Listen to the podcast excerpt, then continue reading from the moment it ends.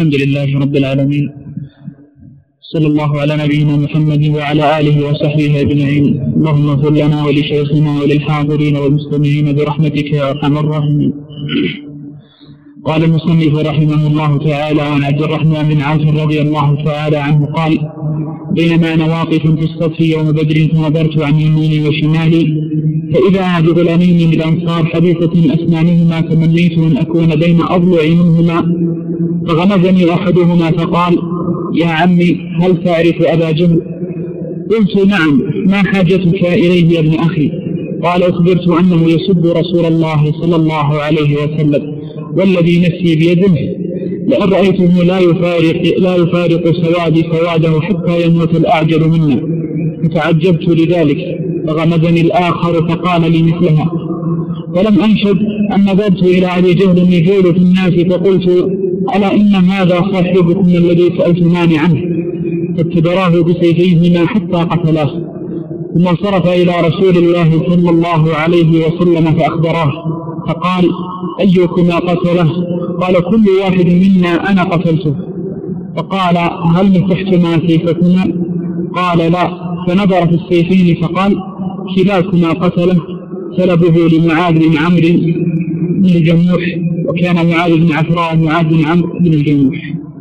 الحمد لله رب العالمين، صلى الله عليه وسلم وبارك على نبينا محمد وعلى آله وأصحابه ومن تبعهم بإحسان إلى يوم الدين. قال الحديث: قد رواه يوسف بن ماجشون عن صالح بن إبراهيم عن أبيه عن جده بهذه القصة بتمامها. والماجشون هو يعقوب بالفارسية. وفي هذا الخبر تعظيم الغيرة لحرمة النبي صلى الله عليه وسلم وأهمية الانتصار له، ولهذا قصد بعض الصحابة عليهم رضوان الله تعالى بين المشركين من تعمد الإساءة له عليه الصلاة والسلام، وهم ابن عفراء ومعاذ ابن عمرو بن جموح، على خلاف في تحديد ابن عفراء هل هو معاذ أو معوذ، والصواب أنه معوذ على الصحيح. ولهذا قد اعتمده البخاري عليه رحمة الله تعالى في كتابه. وهذا الحديث فيه مسائل كثيرة متعددة، من أجلها وأهمها هو قصد من أعلن الأذية للإسلام، سواء بلسانه أو بسنانه أو بقلمه، فهذا رسول الله صلى الله عليه وسلم، فإنه يجب الانتصار منه لمحمد صلى الله عليه وسلم. والأذية للنبي عليه الصلاة والسلام بعد مماته كالأذية له في حياته.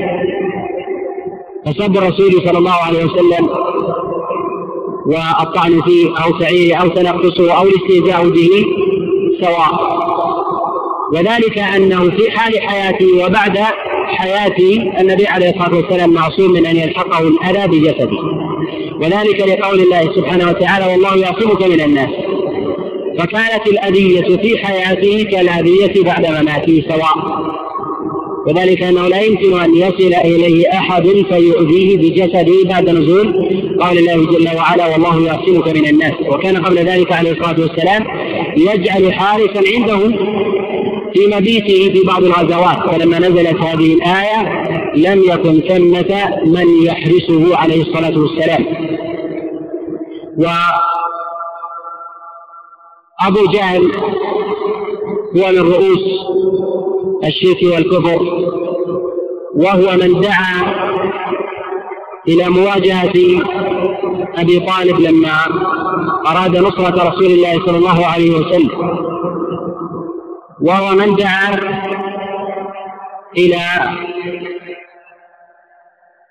إلى مهاجرة ومقاتلة ومقاطعة من يصل النبي عليه الصلاة والسلام ومن يقف معه بنصرة بقول أو بزواج له أو لمن والاه. وقد اجتمع كفار قريش بمكة لما ظهر أمر النبي عليه الصلاة والسلام وأسلم من أسلم كعمر بن الخطاب عليه رضوان الله تعالى. وظهر قول النبي عليه الصلاة والسلام خشي كفار قريش من أن ينتشر أمره عليه الصلاة والسلام محاربة لله عز وجل ولرسوله عليه الصلاة والسلام، فرغبوا بقتله عليه الصلاة والسلام، فوقف في وجه من أراد قتله بنو المطلب وبنو هاشم نصرة للنبي عليه الصلاة والسلام، فاجتمعت قريش على مهاجرتهم ومقاطعتهم لما حالوا بينهم وبين النبي عليه الصلاة والسلام، وكتبوا كتابا بينهم وبين بني هاشم وبين بني عبد المطلب وسائر كفار قريش أنهم لا يناكحون ولا يبايعون ولا يحدثون حتى يسلم النبي عليه الصلاة والسلام. وكان من تولى كبر ذلك هو أبو جهل عليه لعنة الله، فبقي النبي عليه الصلاة والسلام ومن معه لما وضعه أبو طالب في شعب عبد المطلب، فبقي على ذلك لا يتعامل معهم بطعام ولا ببيع ولا بشراء ولا بنكاح. قال بعض المؤرخين أنها سنتين، وقال بعضهم أنها 3، وقال بعضهم بين ذلك، والذي عليه أكثر المؤرخين أنها 3 سنين، فكان لا يجبى لهم طعام إلا خفية. فانتدب جماعة من كفار قريش من غير بني عبد المطلب من غير بني هاشم غيرة وحمية ونصرة للنبي عليه الصلاة والسلام، حمية جاهلية. ولما كتب كفار قريش تلك الصحيفة علقوها بأسفل الكعبة لكي يراها من يراها، فلا يجد أحد محادة لله ومقاطعة النبي عليه الصلاة والسلام ومن آواه. وقيل أن من كتب ذلك هو منصور بن عكرمة، وقيل أنه قد شلت يده، وقيل أنه النضر بن الحارث الذي قد قتله النبي عليه الصلاة والسلام خضرا حينما أسره ببدر، وقيل أنه طلحة بن أبي طلحة، وقيل غير ذلك. والذي يظهر والله أعلم الذي كتب تلك الصحيفة هو منصور بن عكرمة. فلما جاء بعض كفار قريش حملتهم الحمية على ما حصل من أذية للنبي عليه الصلاة والسلام، وكذلك لمن معه من بني عبد المطلب وبني هاشم جاء بعضهم كهشام ابن عمر، وجاء معه زهير بن أبي أمية، وجماعة جاءوا إلى المطعم بن عدي فقالوا إن قريش قد آذوا بني عبد المطلب وآذوا بني هاشم، فتآمروا على تمزيق تلك الصحيفة فمزقوها. فقام في وجههم أبو جهل عليه لعنة الله، فقال إنه أمر دبر بليل، فوقع بينهم ما وقع، ثم مكن الله عز وجل النبي عليه الصلاة والسلام. كان أبو جهل هو من أعظم من آذى النبي عليه الصلاة والسلام على الإطلاق من كفار قريش، حتى سماه النبي عليه الصلاة والسلام فرعون هذه الأمة، كما روى ذلك النسائي في سننه وكذلك البيهقي من حديث زيد بن أبي أنيسة عن أبي إسحاق عن عمرو بن ميمون الأودي عن عبد الله بن مسعود أنه قال: لما حزلت رأس أبي جهل وأتيت به إلى رسول الله صلى الله عليه وسلم قال: أهو؟ فقلت: نعم. قال: فكبر رسول الله صلى الله عليه وسلم ثم سجد لله شكرا وقال: هذا فرعون أمتي، هذا فرعون أمتي. وقد رواه النسائي من وجه آخر من حديث سفيان عن أبي إسحاق عن أبي عبيدة عن عبد الله بن مسعود عليه رضي الله تعالى، وقد ضعفه بعض المتأخرين بسبب الانقطاع بين أبي عبيدة وبين عبد الله بن مسعود وليس كذلك. فأبو عبيدة لم يسمع من عبد الله بن مسعود وإن كان أبوه، وذلك أن أبا عبيدة إنما نشأ وميز بعد وفاة أبيه عبد الله بن مسعود عليه رضوان الله تعالى. ويقال أن العلماء لا ينظرون إلى الانقطاع على أنه علة مقربة، ولكن ينظرون إلى الانقطاع على أنه قرينة على الضار.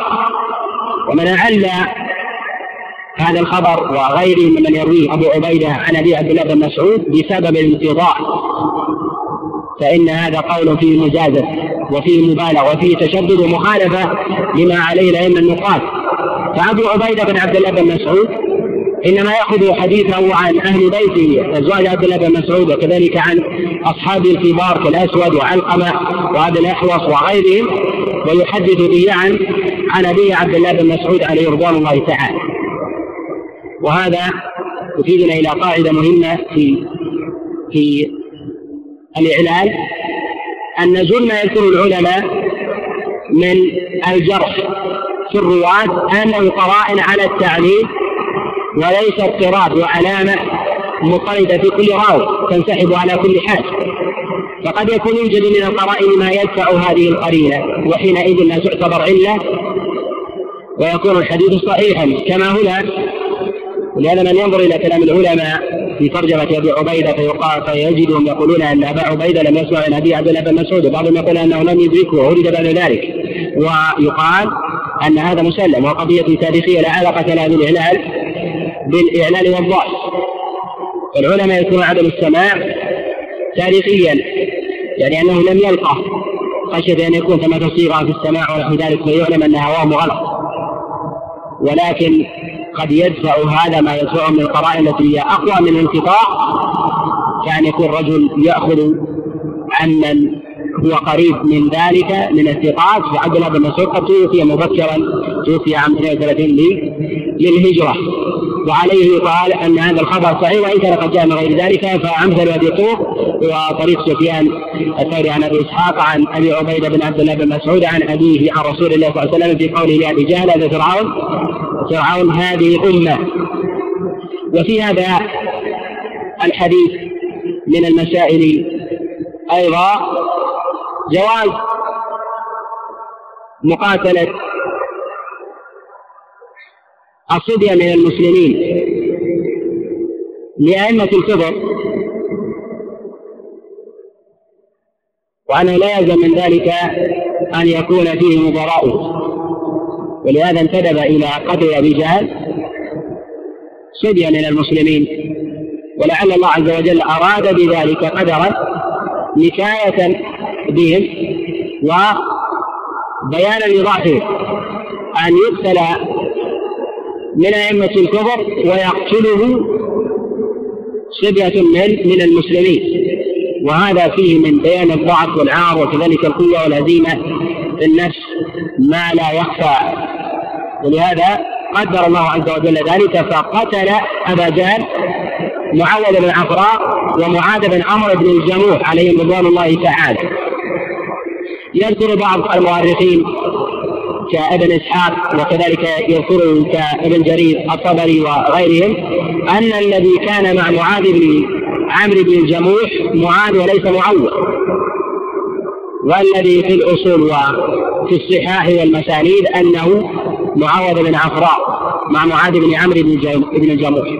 وحاول بعض من يجمع ويقول أن معاذ كان موجودا وأعان ولكنه لم يطعن، ويذكره بعضهم من باب الإعانة ويؤمن آخر، وبعضهم يقال أنه هو من باب الرواة والذي يظهر والله أعلم أنه هو، وأن الصواب أنه معاوية بن عفراء ومعاذ بن عمرو بن الجموح عليهم رضوان الله تعالى.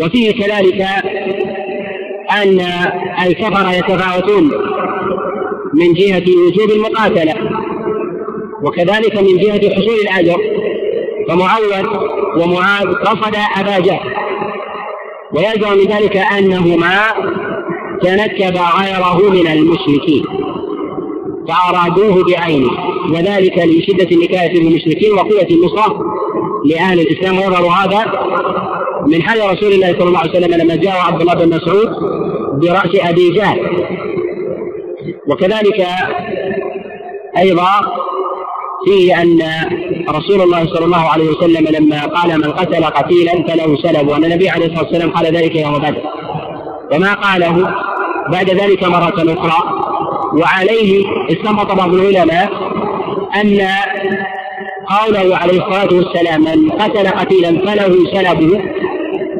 أن هذا تشريع من رسول الله صلى الله عليه وسلم، وليس بيانا لحق وجب للقاتل، وهذا من باب التشريع. حكي الإجماع على جواز ذلك، أن يضرب لي أمام المسلمين جائزة وهدية ومال أو هبة لمن فعل هذه الفعلة للمشركين، وهذا جائز، لهذا قال عليه الصلاة والسلام من قتل قتيلا فله سلبه. روي عن الإمام مالك أن ذلك لا يجوز ومكروه، وفي هذا نظر ومخالف لظاهر النص، وقد حكى الإجماع على ذلك غير واحد من الأئمة كابن قدامة وكذلك ابن حزم الأندلسي والنووي وغيرهم. والصواب الجواز، وعلة الإمام مالك عليه رحمة الله قال أن في هذا قدح في النية، وكأنه فعل ذلك لأجل الدنيا، ويقال أن القصد الأولى هو أذية المشركين، لكن يغلب جانب على جانب لمصلحة دنيوية، وذلك أن قتل أبي جهل عليه لعنة الله فيه نصرة للمسلمين، ووضع ذلك أي من قتل قتيلا فله سلبه من أجل ارتفاع راية الإسلام، وهذا مما يجوز وضع الأرزاق فيه، وقد حكي الإجماع فيه. ومن قال بخرم الإجماع بما جاء الإمام مالك عليه رحمة الله قال أن فيه نظر، ذلك أنه قد جاء الإمام مالك ما يوافق فيه الأئمة الأربعة، وهذا الذي عليه عمل وعامة السلف. ورسول الله صلى الله عليه وسلم لما قال لمعاذ ومعوذ كلاكما قتلوا وجعل السلب لمعاذ بن عمرو بن جموح، وذلك أنه قد أثقل فيه، قال بعض المؤرخين وذلك أنه قد رأى في سيفه من الدم ما يكون قد غار في جسده، فيكون في غلبة الظن أنه هو الذي قتله. في هذا يدلنا على قاعدة يذكرها بعض الفقهاء في باب العقود والجنايات، وكذلك في بعض الحدود، أنه يجوز للحاكم أن يأخذ بالأمارات إذا لم يكن ثمة بينة في أخذ المال وإقامة الحد. وذلك أن رسول الله صلى الله عليه وسلم حينما نظر إلى السيفين جعل ذلك بمقام البينة، فحرم شخصا وأعطى آخر وجبره بقوله كلاكما قتله، ولكنه جعل المال لمن ظهر من سيفه أنه قد طعنه، وربما يكون ذلك الطعن في غير مقتل وإن غار، ولكن جعل النبي عليه الصلاة والسلام ذلك أمارة ولم تكن ثمة بينة، فكان في مقام البينة مع عدمها، وهذا موجود وله نظائر في الشرع. ورسول الله صلى الله عليه وسلم قد حكم بالقافة، حكمهم بالمعرفة، وكذلك في إعطاء من فقد شيئا من ماله أنه إذا عرف وكاءها وإقاصها أنه يعطى إياه، مع أنه قد يتشابه وكاء، فجعله النبي عليه الصلاة والسلام له، وهذه أمارة وعلامة. وكذلك في حكم عمر بن الخطاب رضي الله تعالى عن المرأة التي حملت بأنها ترجم، ويكون ذلك بمقام البينة. وكذلك في قصة العرنيين التي تقدم الإشارة إليها، وذلك أن رسول الله صلى الله عليه وسلم أقام عليهم الحد لوجوب شاهد الحال، وهو ما حصل بالرعاة من تسليل أعينهم وكذلك قتلهم، من غير ظهور في النص أنهم أقروا أو كانت المتبينة، فأقام النبي عليه الصلاة والسلام عليهم حكمه المعروف بالأمر، وهذا الذي عليه عن الخلفاء الراشدين في حال عدم وجود البينة أنه يؤخذ بالأمارة، وهذا معلوم، وقد جاءت في ذلك أقضية كثيرة عن أبي بكر وعمر وعثمان وعلي وغيرهم من أئمة المسلمين من الصحابة والتابعين وغيرهم. وعبد الله بن مسعود عليه رضي الله تعالى قد قتل أبا جهل وحج رأسه، ولكن النبي عليه الصلاة والسلام نسله سيفه فقط، وذلك أنه قد قضى عليه، وإن كان قد منعه من الشراب حتى برد هو معاذ بن عمرو بن الجموح ومعوذ بن عفراء، وحز رأسه عبد الله بن مسعود عليه رضوان الله تعالى. قال بعض العلماء أن في ذلك دليل على جواز تقسيم السلف بين اثنين إذا اشتبهت حالهما، وقال بعضهم أنه بقي مما لم يعطه معاذ بن عمرو بن الجموح سيفه فأعطاه عبد الله بن مسعود عليه رضوان الله تعالى، وهذا جائز، وعليه عمل عامة الصحابة عليهم رضوان الله تعالى ظاهر النص عنه عليه الصلاة والسلام. وإعطاء السلف قد اشترط العلماء له شروطا، وهذا قول الجماهير. الشرط الأول أن يكون المقتول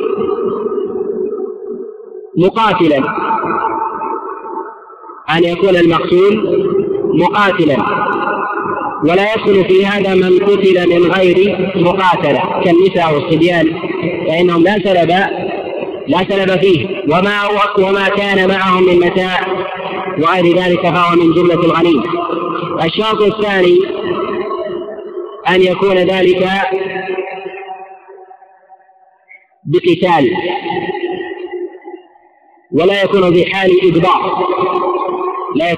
بحال إدبار، فأما إذا انهزم المشرك وتبع واحد المسلمين فقتل الأسرى، لأنه ما كان بمواجهة، وذلك أنه لا يستحق السلب من وجه، وذلك أنه أظهر ضعفه واستسلامه فقتل كالأسير، وليس فيه حظوة وقوة بالنسبة لمن قتله، وعليه لا يستحق السلب. واستثنى بعض العلماء إذا أدبر وأراد أو ظهر من أمره شرا، أي أنه سيعود بعد ذلك، أو فر هو وبقي المسلمون والمشركون يتقاتلون ولم يعلم حاله فله شرب، لحال سلمة الناس وعليه رضوان الله تعالى، كما جاء في الصحيحين رسول الله صلى الله عليه وسلم نسأله لما قتل طليعة الكفار بعدما انهزم، فقال النبي عليه الصلاة والسلام من القاتل؟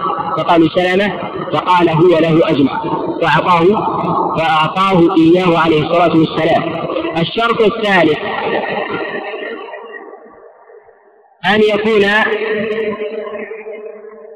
أن يكون حادثا له، أي للمشرك، سواء قتله أو لم يقتله. وقد اتفق العلماء على أن السلب يكون لمن حبس المشرك لا من قتل، فمن قطع يدي المشرك ورجليه فالسلب له بالاتفاق، وإن كان قد أجل عليه من كان بعد ذلك، وإن فله الإمام فلا حرج. أما السلب فالأصل أنه لمن حبسه ومنعه من الفراق لظاهر حال فعل النبي عليه الصلاة والسلام في هذا الخبر مع معاذ بن عمرو بن الجموح ومعوذ عليهما رضوان الله تعالى. الشرط الرابع أن السلب لا يكون إلا لمن ظهر منه النصرة للإسلام، لا من قتل صدفة وظهر منه التخذيل بالمسلمين والتفريط وظهر عليه علامات النفاق فيحرم ذلك.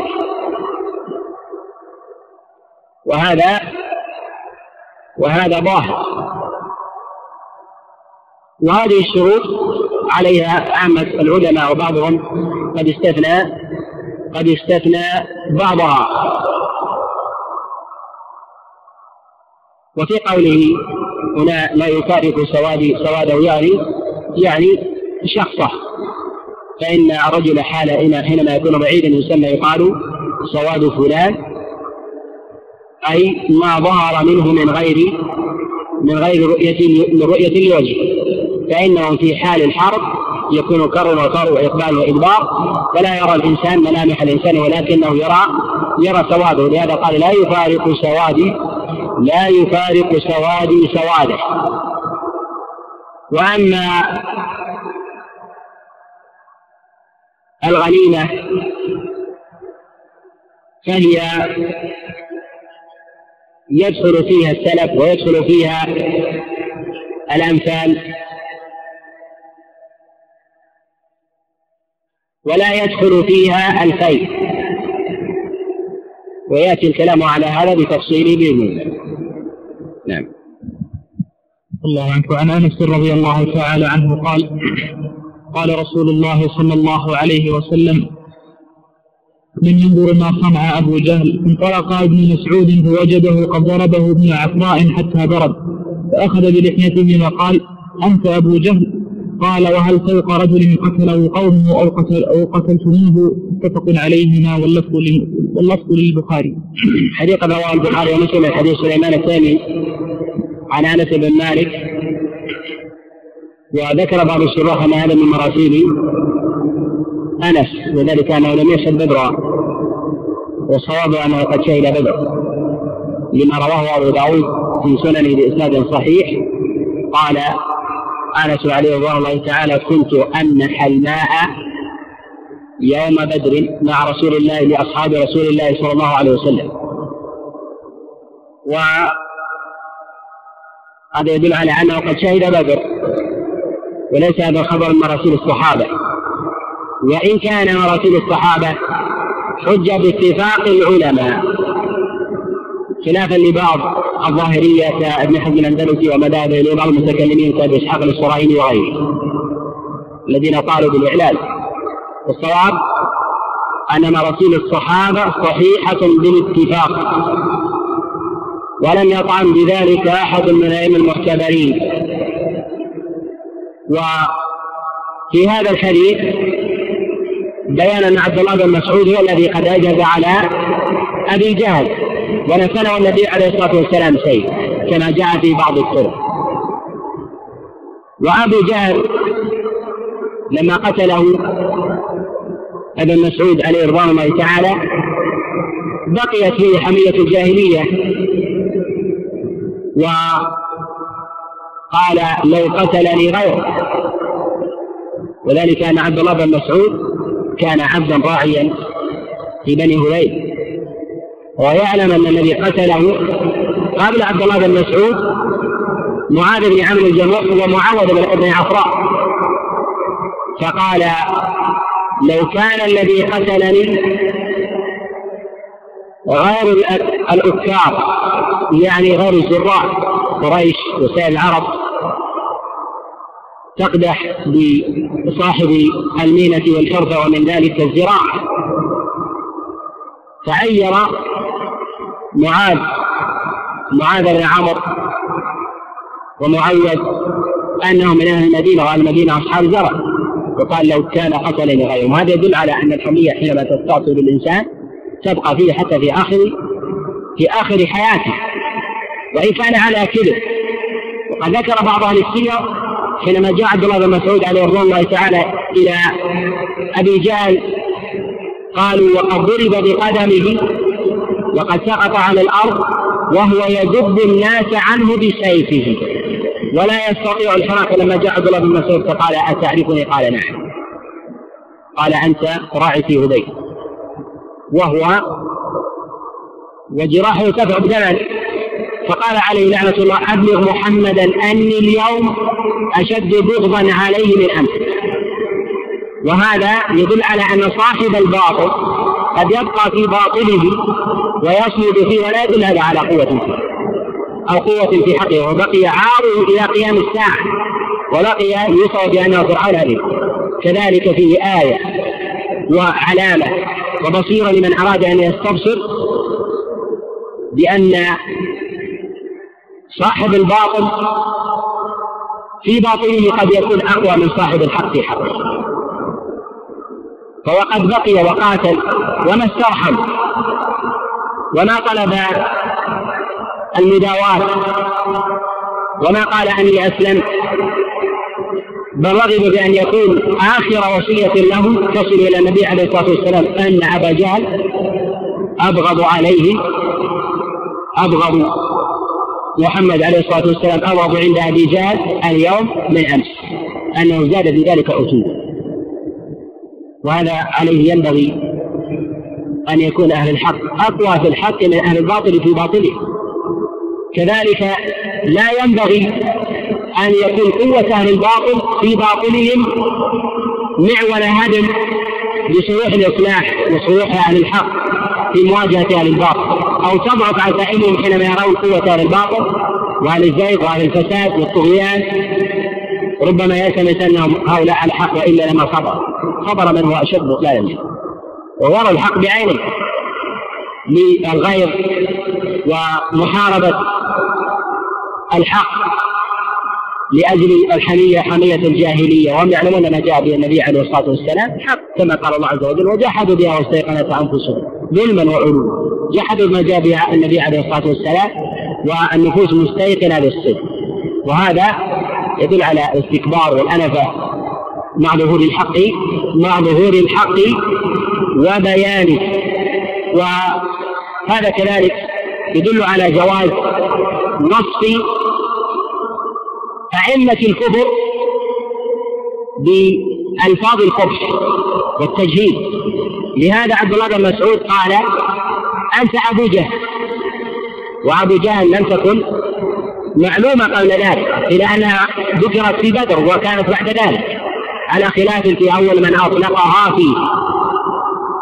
وقيل كذلك أن فرعون هذه الأمة إنما أطلقت في بدر وعرفت بعد ذلك، حتى قال النبي عليه الصلاة والسلام هذا فرعون وفرعون أمتي وأذيته في أمتي أشد من أذية فرعون في قوم موسى عليه الصلاة والسلام. وفيه أيضا تباشر أهل الإسلام بحصول النكاية والأذية أهل الشرك، فعبد الله بن مسعود آخر يبشر النبي عليه الصلاة والسلام بمقتل أبي جهل وأتاه بشاهد رأسه. وفيه أيضا جواز التعذيب لأئمة الكفر إذا كان في ذلك مصلحة، فعبد الله بن مسعود قد رأى أبا جهل في رمقه الأخير ومع ذلك قد حز رأسه. وما يذكره السير أنه لما رأى عبد الله بن مسعود أبا جهل مستلقي وقد قرب من الموت قال وأراد قتله، قال ما تدنى ميكائيل بك؟ قال تقتلني، قال سأحز رأسك، فقال حزه من هنا يشير إلى كاهله حتى يكون أكحل وأشد هيبة لمن يراه. وهذا من عجيب بصر الإنسان وتكبره وتجبره على الحق وعناده، وهذا قل ما يكون في الناس والعياذ بالله. هذا يدل على أن الله عز وجل حينما يضمص بصيرة الإنسان لا فاتح لها ولا منور لهذه البصيرة حينما يختم الله عز وجل على قلبه. كم من الناس يرى الحق أمامه لكن يجد على قلبه غشاوة، فيجد ينصرف لأنه ينصرف عن القول الحق واتباعه، كما في حال أبي جهل هنا. نعم. وعن جبير بن مطعم رضي الله تعالى عنه أن النبي صلى الله عليه وسلم قال في أسارى بدر لو كان المطعم بن عدي حيا ثم كلمني في هؤلاء النفنا لتركتهم له، رواه البخاري. الحديث رواه البخاري على حدثنا إسحاق بن منصور على حدثنا عبد الرزاق عن معمر عن الزهري عن جبير بن مطعم ابن عدي عن أبيه.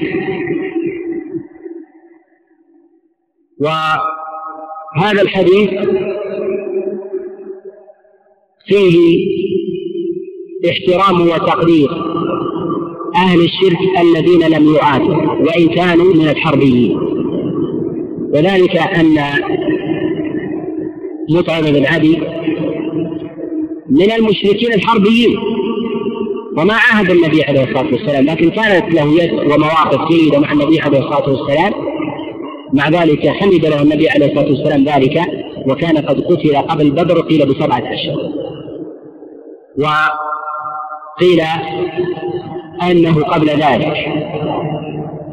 وذكر بعض أهل السير وقد روى ابن أبي شيبة أن رسول الله صلى الله عليه وسلم قتل، وهذا باطل، من مرسل سعيد بن جبير قال قتل النبي عليه الصلاة والسلام في بدر 3 صبرا المطعم بن عدي والنضر بن الحارث وعقبة بن أبي معاذ، وهذا غلط.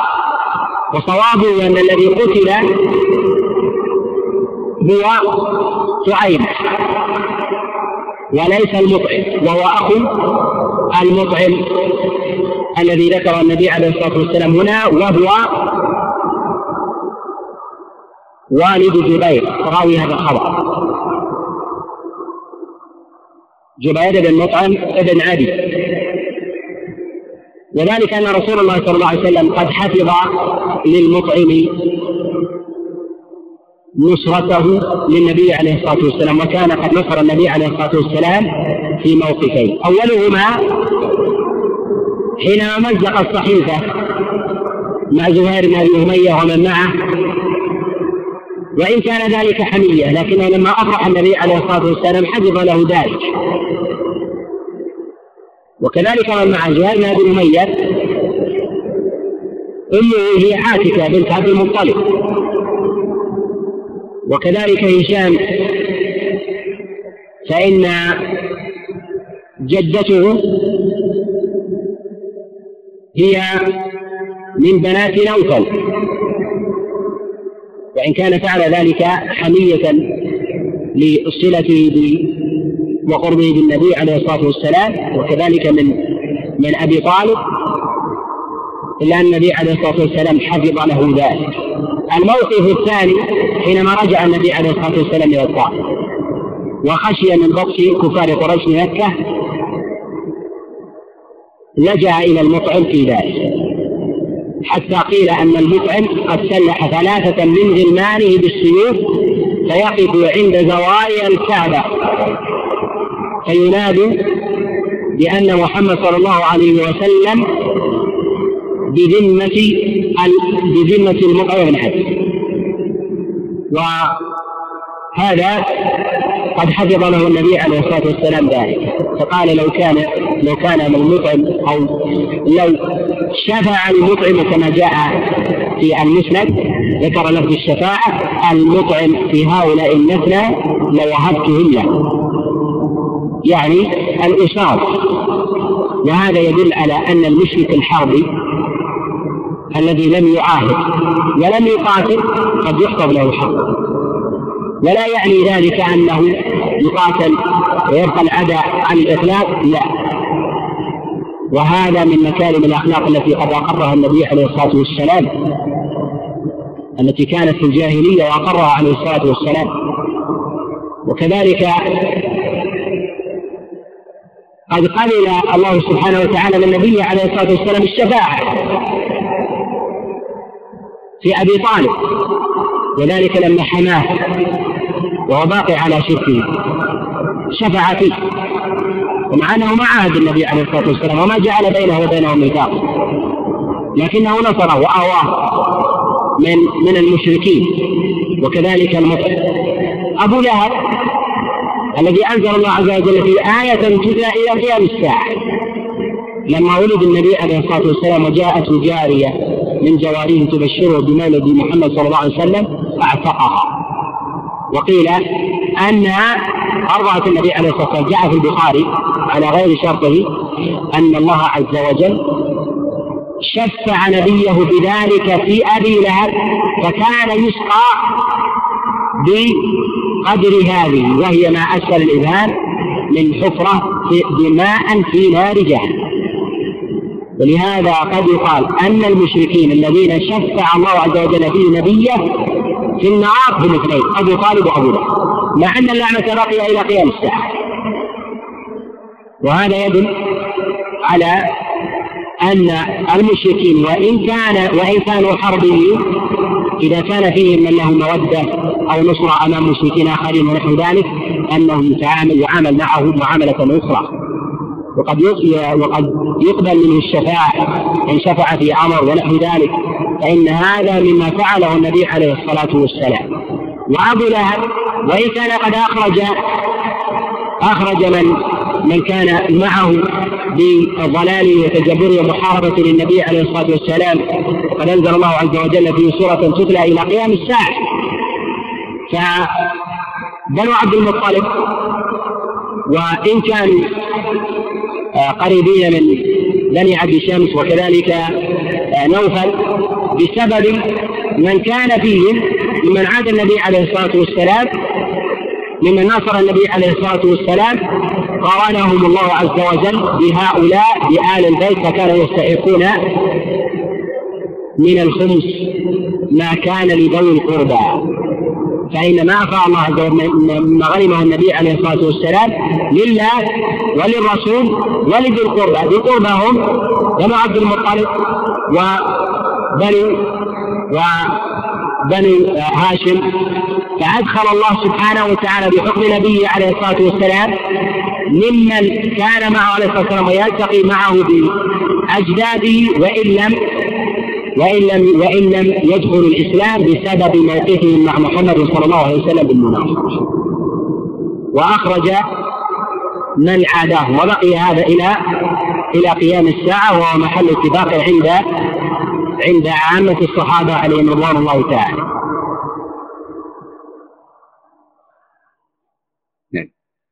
الله عنك. وعن ابن عمر رضي الله عنه قال: بعث النبي صلى الله عليه وسلم سرية وأنا فيهم قبل نجد، فغنموا إبلا كثيرة، فكان سهمانهم 12 بعيرا أو 11 بعيرا، ونفروا بعيرا. متفق عليه. حديث رواه البخاري ومسلم من حديث نافع مولى عبد الله بن عمر عن عبد الله بن عمر. وهذه السرية هي بعد غزوة الطائف، وفيه أن النبي عليه الصلاة والسلام نفل من كان في هذه السرية بعيرا بعيرا بعد أن قسم الغنيمة. أولا يقال أن الغنيمة هي ما حصل للمسلمين بعد مقاتلة، والنفل هي في اللغة الزيادة، ومعناه يحكم النبي عليه الصلاة والسلام هو الهبة بسبب استحقه فئة من المسلمين زاد على المقاتل، إما لقوة بطش أو تحريض المسلمين ونحو ذلك فينفلون. وأما الفيء فالفيء هو ما حصل للمسلمين من غير مقاتلة كاستدراج أو استسلموا ونحو ذلك، فهذا يسمى فيء. وهذا كل واحد منها لها شروط خاصة. فالغنيمة قسمها الله عز وجل على الأخماس المعروفة: خمس لله ولرسوله، ومعنى ذلك لله ولرسوله أي لمصالح المسلمين، يعطى منها أهل الحاجة ما لا يدخل تحت التقاسيم الأخرى، وتبنى فيها المصالح كالمساجد والدور وغير ذلك. الخمس الثاني لذوي القربى. الخمس الثالث لليتامى، واليتامى هم من لم يبلغوا الحلم. وقال بعض الفقهاء وهو قال الإمام مالك والشافعي أنه يشترط من نزع وصف اليتيم عمن بلغ أن يكون قد بلغ الرشد مع بلوغ الاحتلال، لكي يملك ماله ويملك عمره.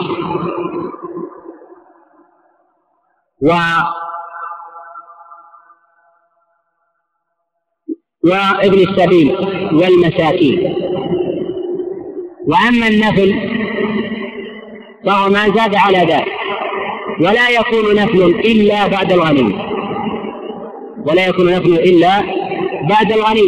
لما روى أبو داود في سننه من حديث معنى بن يزيد قال رسول الله صلى الله عليه وسلم: لا نفل إلا بعد الخمس، يعني بعد التخميس فيكون النفل.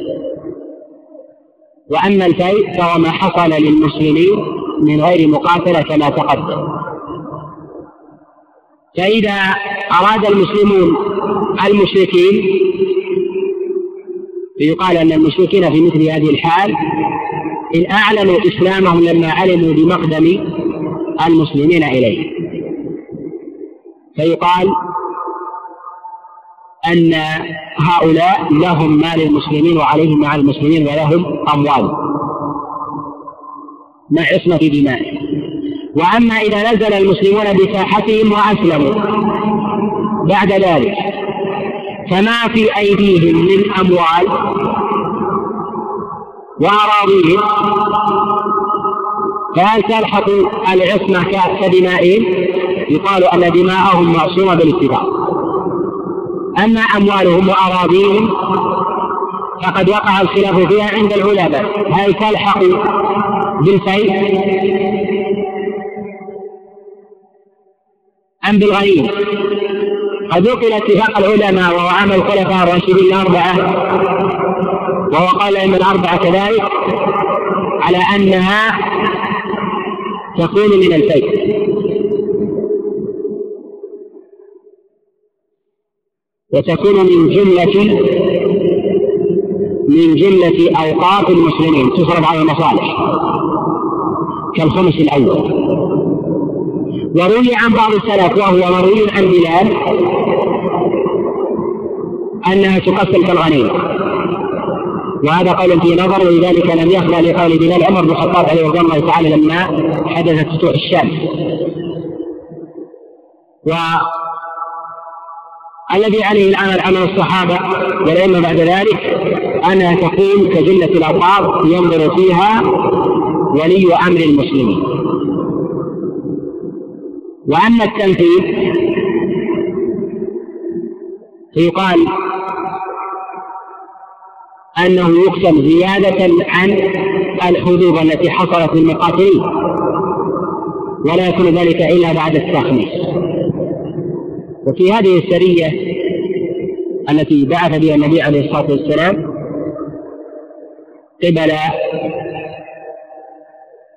قبل المشركين، هل هي فرع عن جيش يؤويهم ويعزهم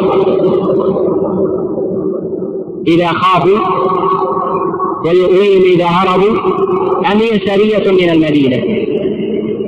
كل ذلك محتمل، وكل واحد منها لها حكم. يقال أن الفيء إذا كان في سرية قد انبثقت من جيش وكسبت مالا فالمال للجيش الأصل، ولهذه السرية على السواء وتخصص هذه السرية بالنفل باتفاق العلماء، حكى اتفاق ابن عبد البر وغيره. قد جاء عن إبراهيم النخعي أنه قال أنه يجوز لولي أمر المسلمين أن ينفل تلك السرية المنبثقة من جيش الأصل كلما ما غنمته، وهذا قول لم يوافق عليه. وقيل أنه لم يقل بذلك أحد من السلف إلا إبراهيم النخعي. والصواب أن الغنيمة للكل، إلا إذا كانت هذه السرية قد خرجت لوحدها ولم يكن ثمة جيش يسوقها، فإنها حينئذ تكون لها الغنيمة كلها. وقيل أن في ذلك اتفاق أيضا.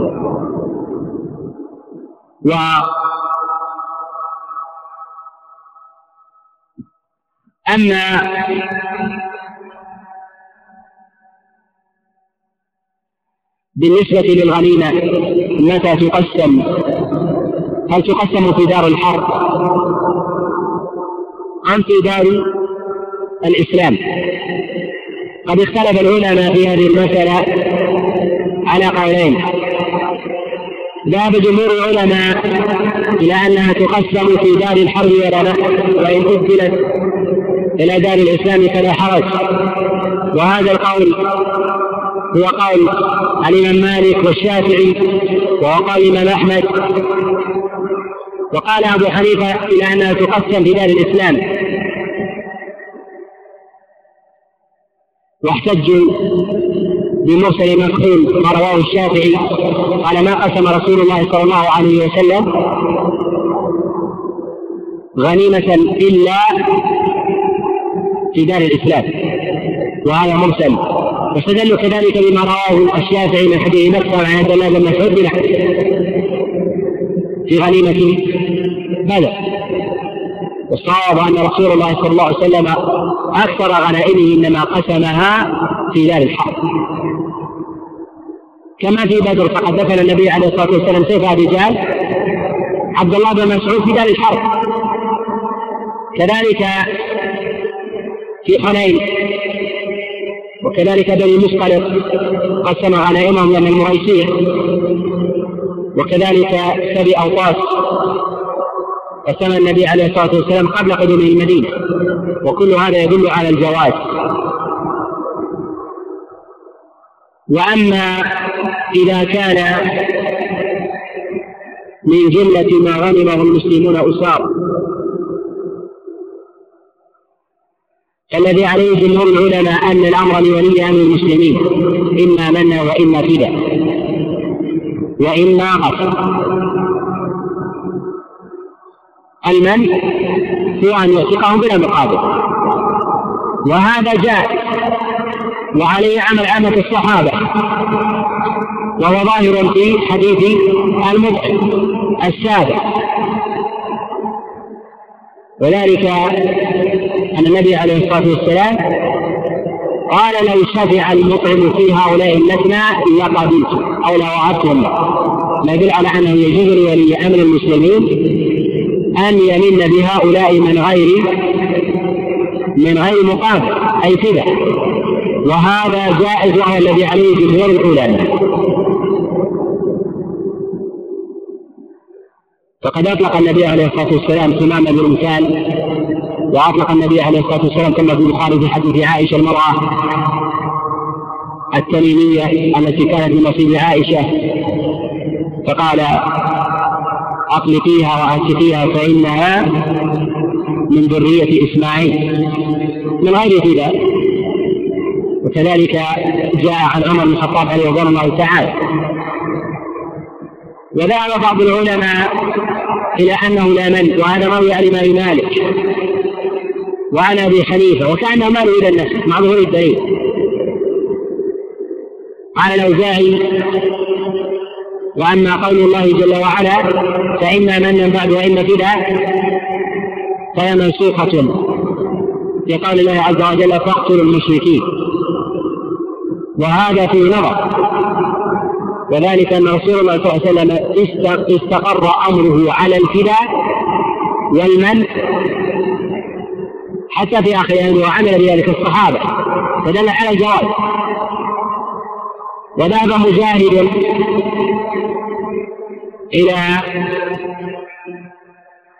إلى أنهم يفدون ولا يقتلون مطلقا، وذهب الحسن إلى أنه لا فداء ولا من بل هو القتل.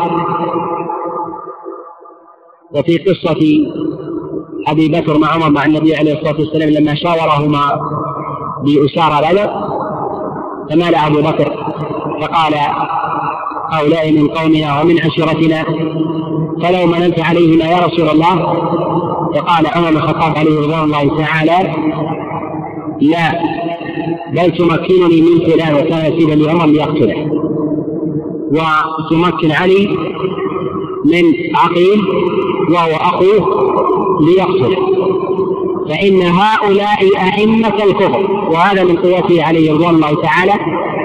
ثم على أمر رسول الله صلى الله عليه وسلم إلى ما قال العلم ما لا يخفى في غزوة بدر. وخلاصة الأمر أن الذي عليه جمهور العلماء أن الأمر لولي أمر المسلم، إما أن يطلقهم بلا فداء وإما بفداء، وإما أن يجعلهم من العبيد والمواعظ، وكل ذلك فعله عليه الصلاة والسلام.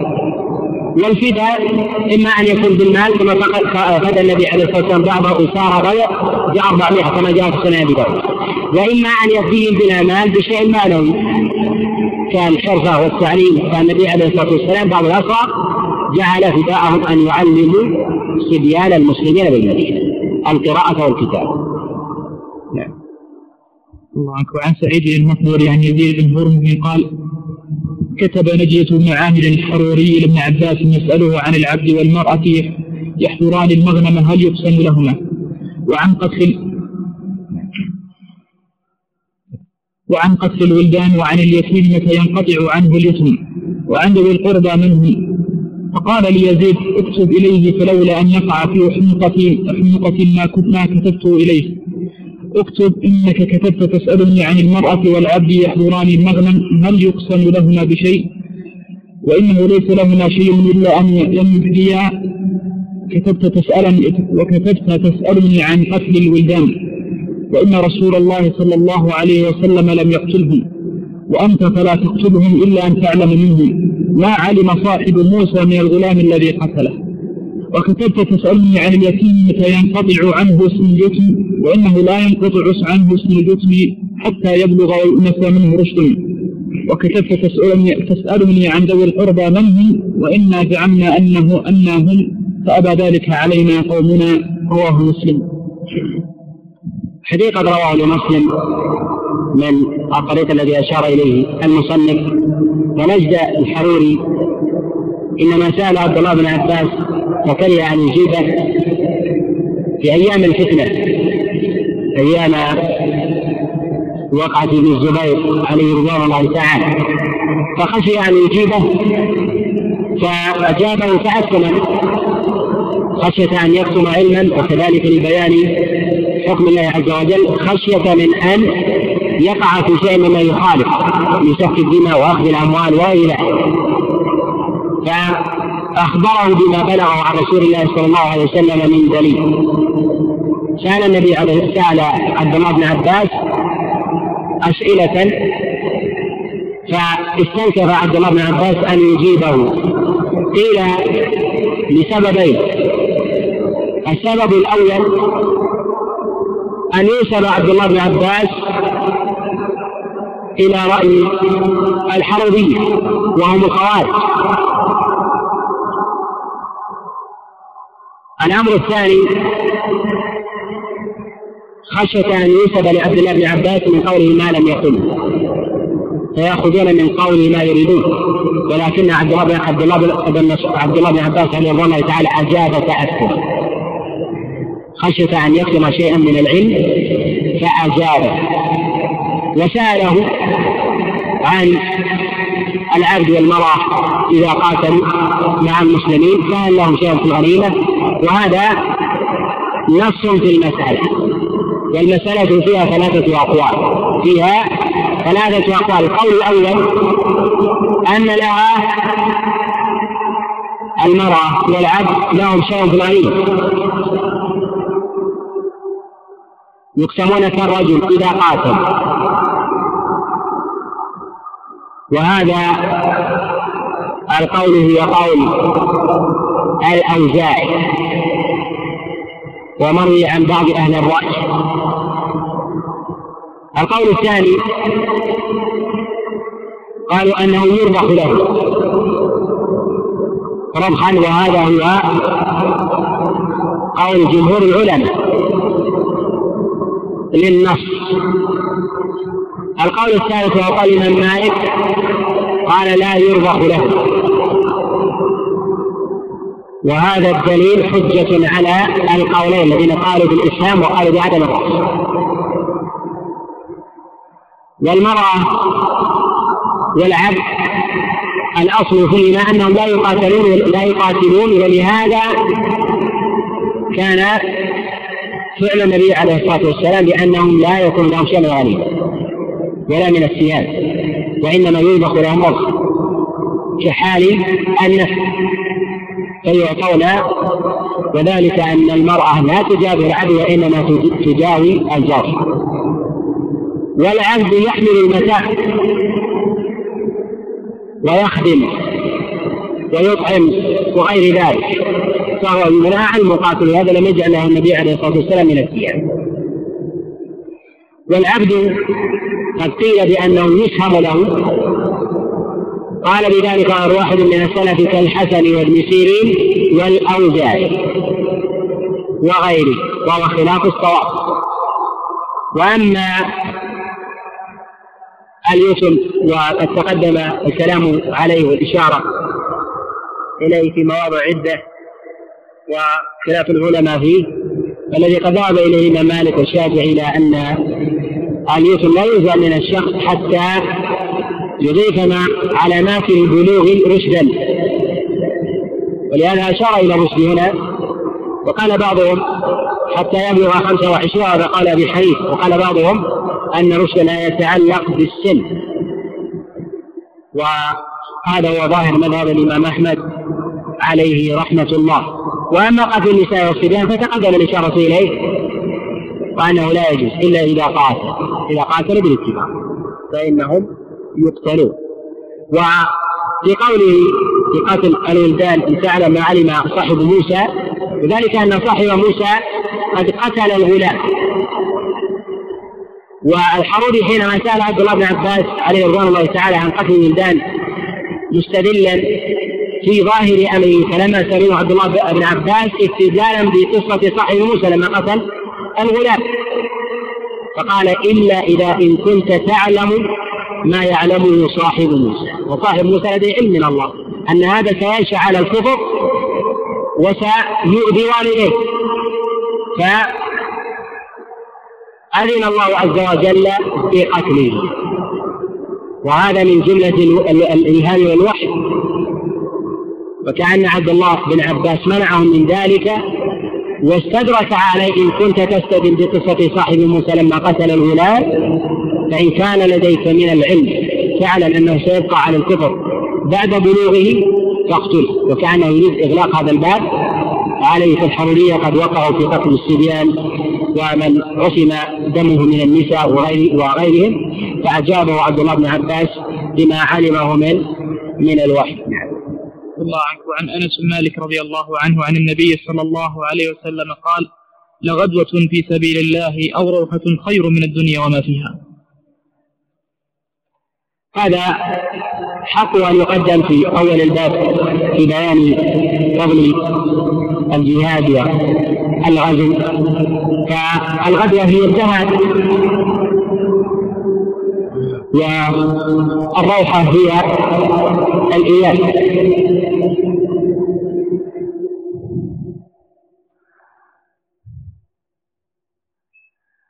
خير من الدنيا وما فيها بيانا لعظم الأجر والثواب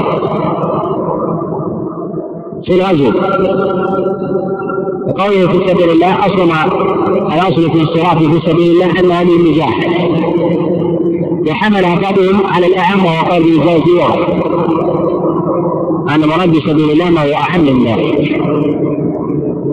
فكل من غدا في سبيل الله كان في دعاية الإنسان وصلة الأرحام أنا خير من الدنيا ما فيها، وهذا محتمل أيضا. فإذا كان كذلك فهو في باب الجهاد من باب أولى. وعن ابن عمر رضي الله عنهما قال: قال رسول الله صلى الله عليه وسلم: إذا جمع الله الأولين والآخرين يوم القيامة يرفع لكل غادر لواء، فقيل هذه غدرة فلان بن فلان، متفق عليه. حديث رواه البخاري ومسلم حديث نافع عن عبد الله بن عمر،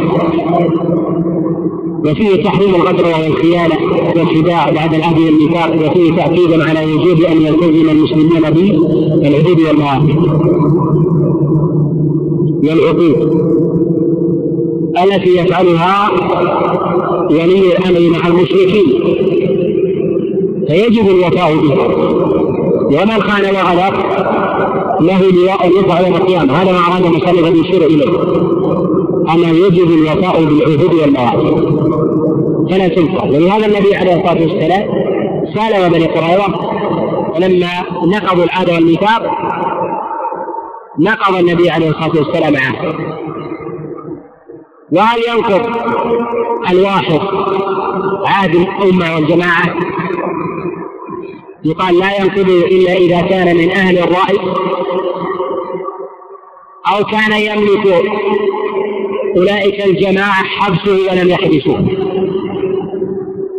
فإنه بذلك ينقض العهد.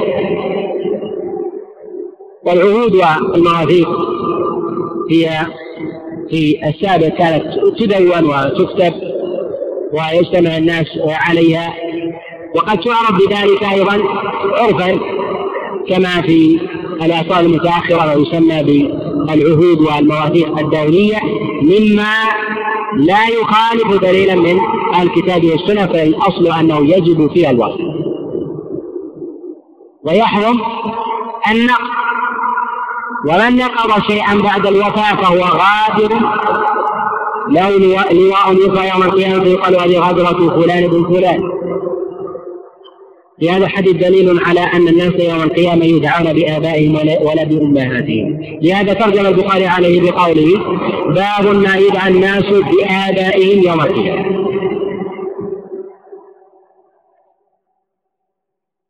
وأما ما رواه أبو داود من حديث عبد الله بن أبي زكريا عن أبي الدرداء أن رسول الله صلى الله عليه وسلم قال حسنوا أسماءكم وأسماء آبائكم فإنكم تدعون بها يوم القيامة فمنكر.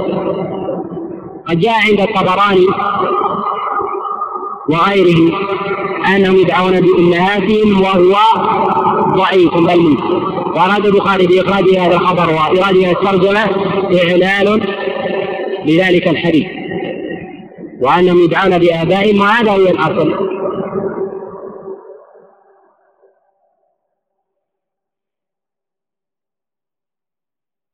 وفيه كذلك أن الجزاء من جنس العمل، أنه في حال مظنة الأمان يوم القيامة تظهر غدرته للناس عامة. الغدرة والخيانة تكون سرا فيجازى بردها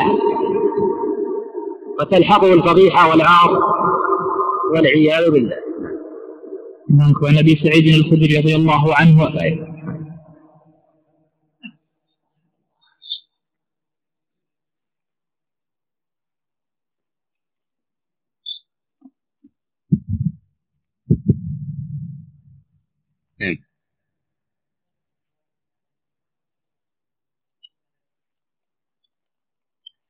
يقول يقول يا أسلام عن نجد يقول الحموي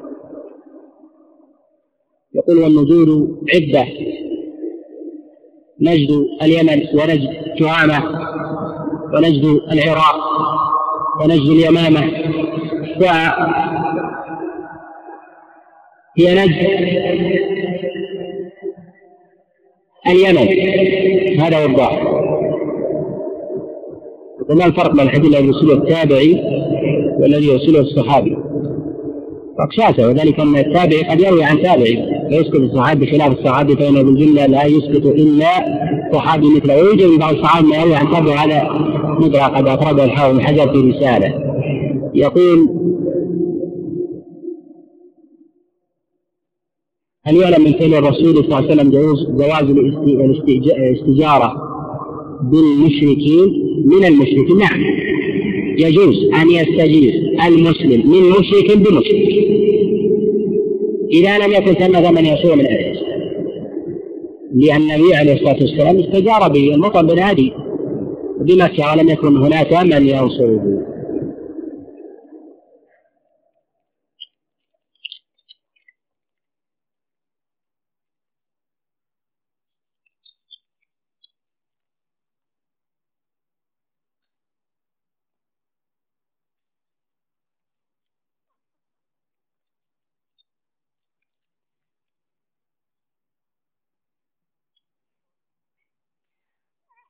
هذه أسئلة مكروهة تكلمنا عليها في مسألة قتل النساء في الغارة ونحو ذلك، لا يجوز تبعا ما لا يجوز استقلالا عند الحاجة،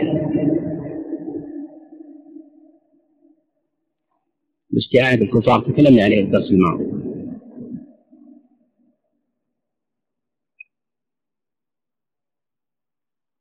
تعذيب الأسرى لا يجوز، محرم. نعم. كيف؟ لا تختلف عنها، ما في استعانة فيها. طلب عصمة للدم، عصمة للدم والمال، الإنسان يعصم دمه وماله ويحميه، هي كالاستجارة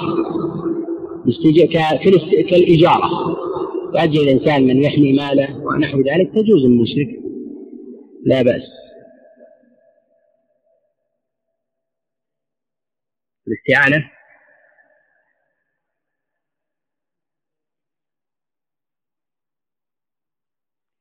يعني أن هذه نوع من الاستعانة ما يظهر، هذه ليست من الاستعانة. الاستعانة بالمشركين لا.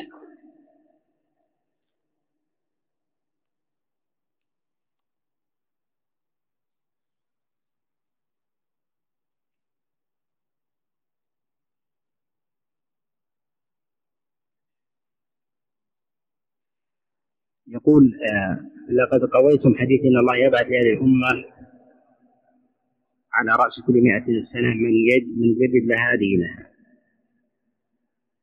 الحديث في إسناده عبد الرحمن بن شريح تارة يرسله وتارة يصله، وهو من مسند أبي هريرة، والحديث لا بأس بإسناده موصولا، والصواب الوصل وليس الإرسال، والكلام على الرسول صلى الله عليه وسلم وبارك على نبينا.